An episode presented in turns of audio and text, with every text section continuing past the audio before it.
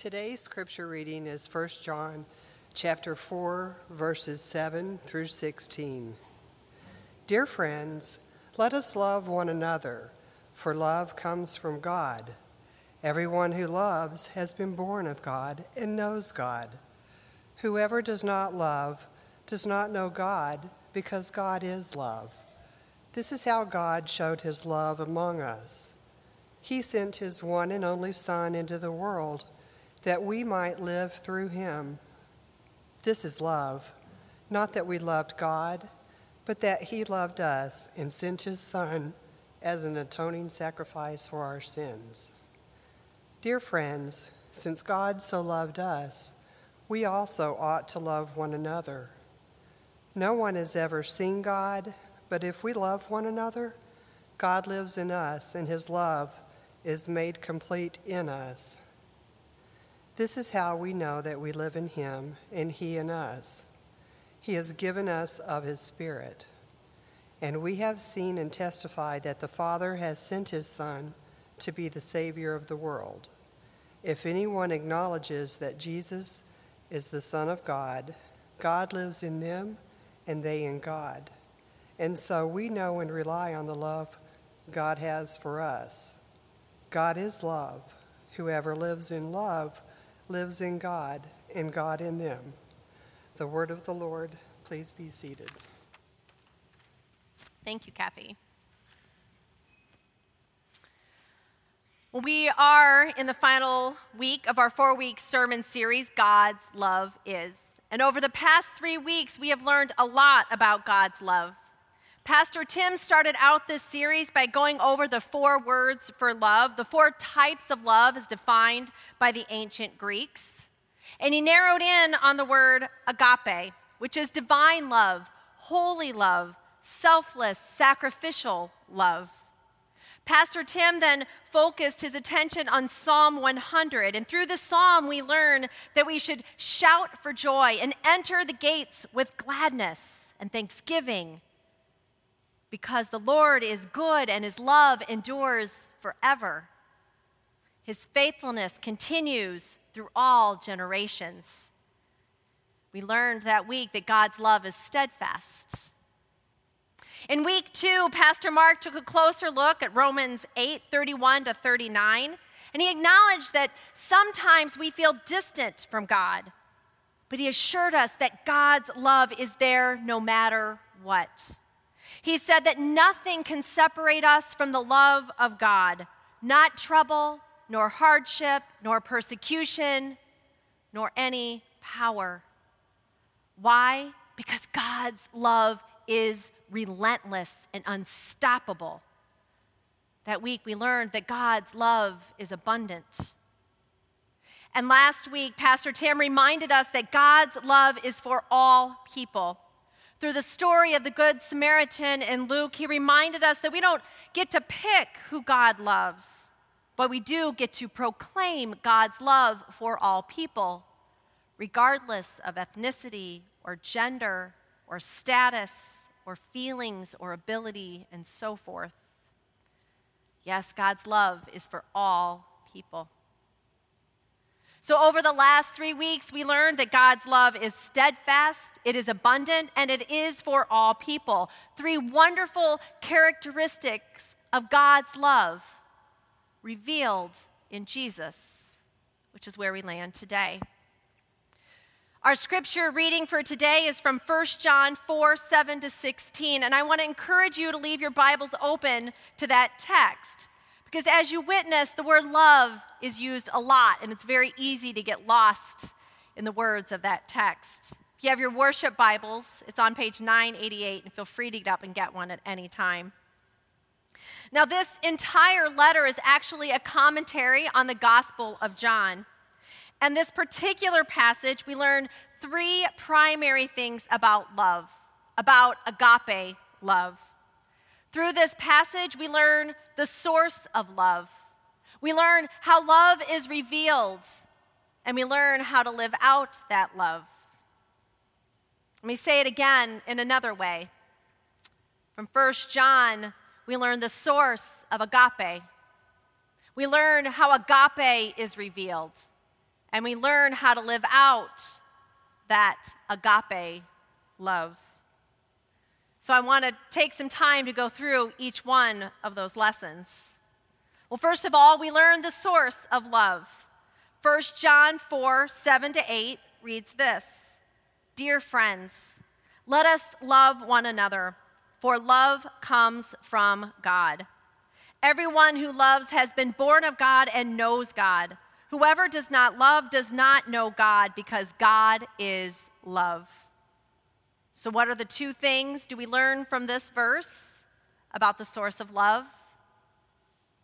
We learn that love comes from God and that God is love. Now, remember, this is not just that friendly, brotherly type of love. It's not just the familial love, or it's not a romantic love. This is agape. John is talking about agape, a love which acts in the best interest of another always. This is a sacrificial type of love. See, because agape comes from God and God is agape, we can, in verse 16, know and rely on the love God has for us. God is love. Now, a couple of other things I want to point out here about the depth of God's love. Notice how verse 7 and verse 11 start out. In our NIV translation, this reads, Dear friends. But this can also be interpreted, beloved. Now, I think this is important because John is going to great lengths here. He's going to great lengths in this sermon letter to make the people understand that they are deeply loved by God. That both they and you here today are by definition dearly loved. You're cherished, you're favored, and you're precious in the eyes of God. See, someone who sees you as this special is going to love you with abandon. There are no restrictions to that type of love. I want to soak that in a minute because that love is deep. God desires this type of love for you. And he goes to great lengths to achieve this type of unhindered relationship. And thankfully, agape is not dependent upon what you do, but rather on who God is. And God is love. This is the fundamental nature of God. And that brings us to point number two. From this passage, we learn how God's love is revealed. So in verses 9 and 10, this is how God showed his love among us. He sent his one and only Son into the world that we might live through him. In this is love. Not that we loved God, but that he loved us and sent his Son as an atoning sacrifice for our sins. Or as our author put it in John 1:14, the word became flesh and made his dwelling among us. God showed his love among us through the incarnation. Through the birth of Christ, God entered our humanity. The begotten Son of God, born of the Virgin Mary, took on human flesh to experience human life, to experience what is meant to need sleep and to eat to perspire and bleed, to feel joy and sadness, to experience laughter and anger, to know what it's like to be tempted and to live under the law. And he came as flesh so that he could be the savior of mankind. God sent his one and only Son into the world as an atoning sacrifice for sin. It's a mouthful. He was sent as an atoning sacrifice for sin. So, what really does that mean? I'm hoping to back you through that. We'll get you there. In the Old Testament, the people of Israel sought atonement for their sin through animal sacrifice. This atonement or payment for their sin was payment for those actions which hurt others or those behaviors which separated them from God. So even though they deserved punishment or even banishment from their community, the sacrificed animal would take their place. Their sin was forgiven and their relationships were restored. But humans continuously fell short of the law. They couldn't live up. We can't live up.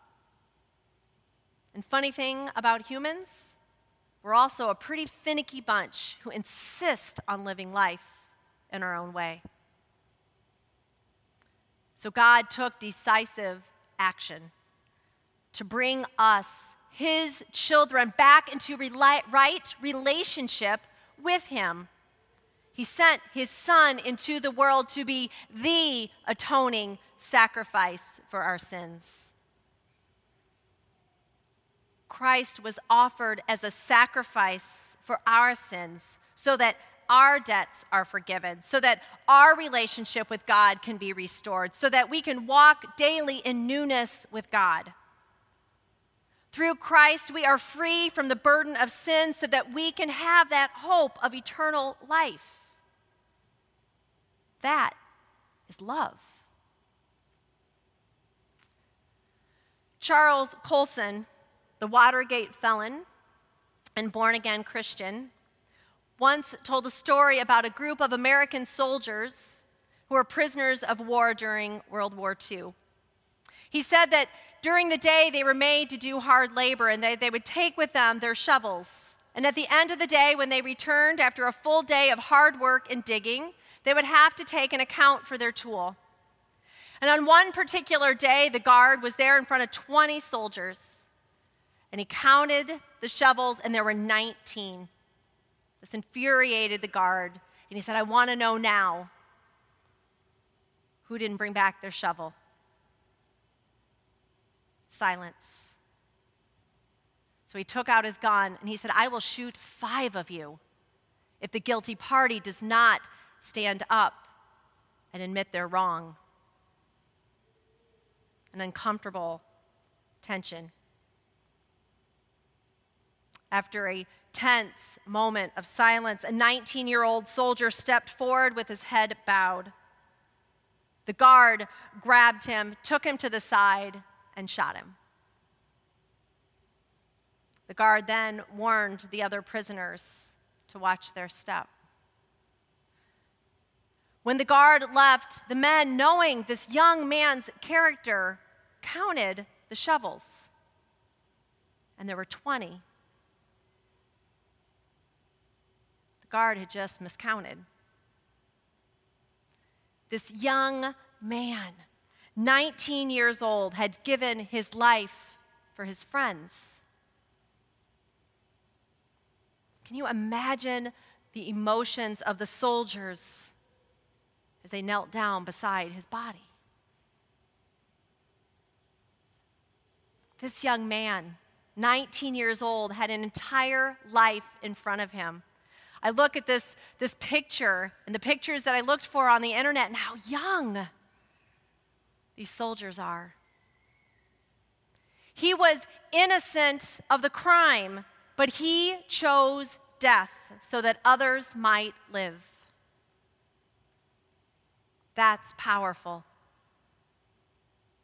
That's agape. Now, I love our church.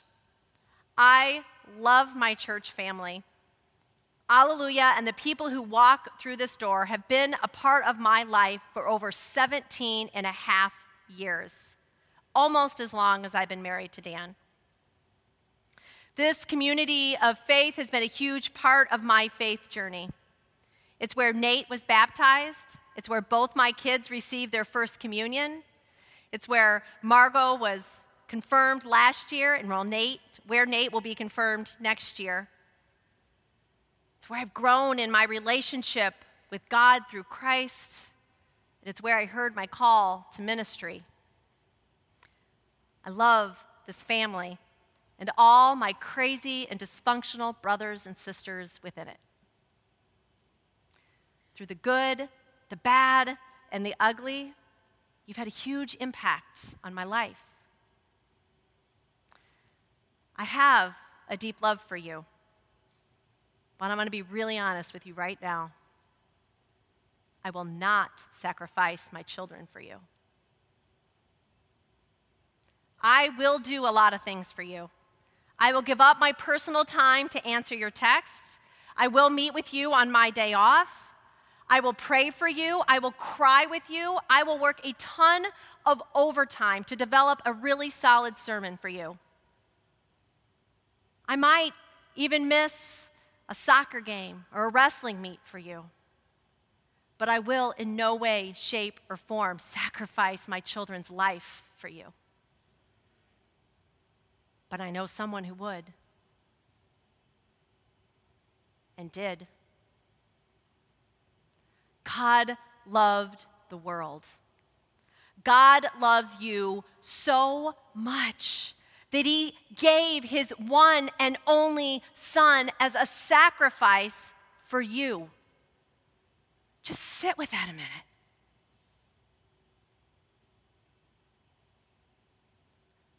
God loves you that much that he sacrificed his son. As a parent, can you even imagine? God is love. God sacrificed his son so that our sins are forgiven. God sacrificed his son so that you will not die, but rather experience eternal life.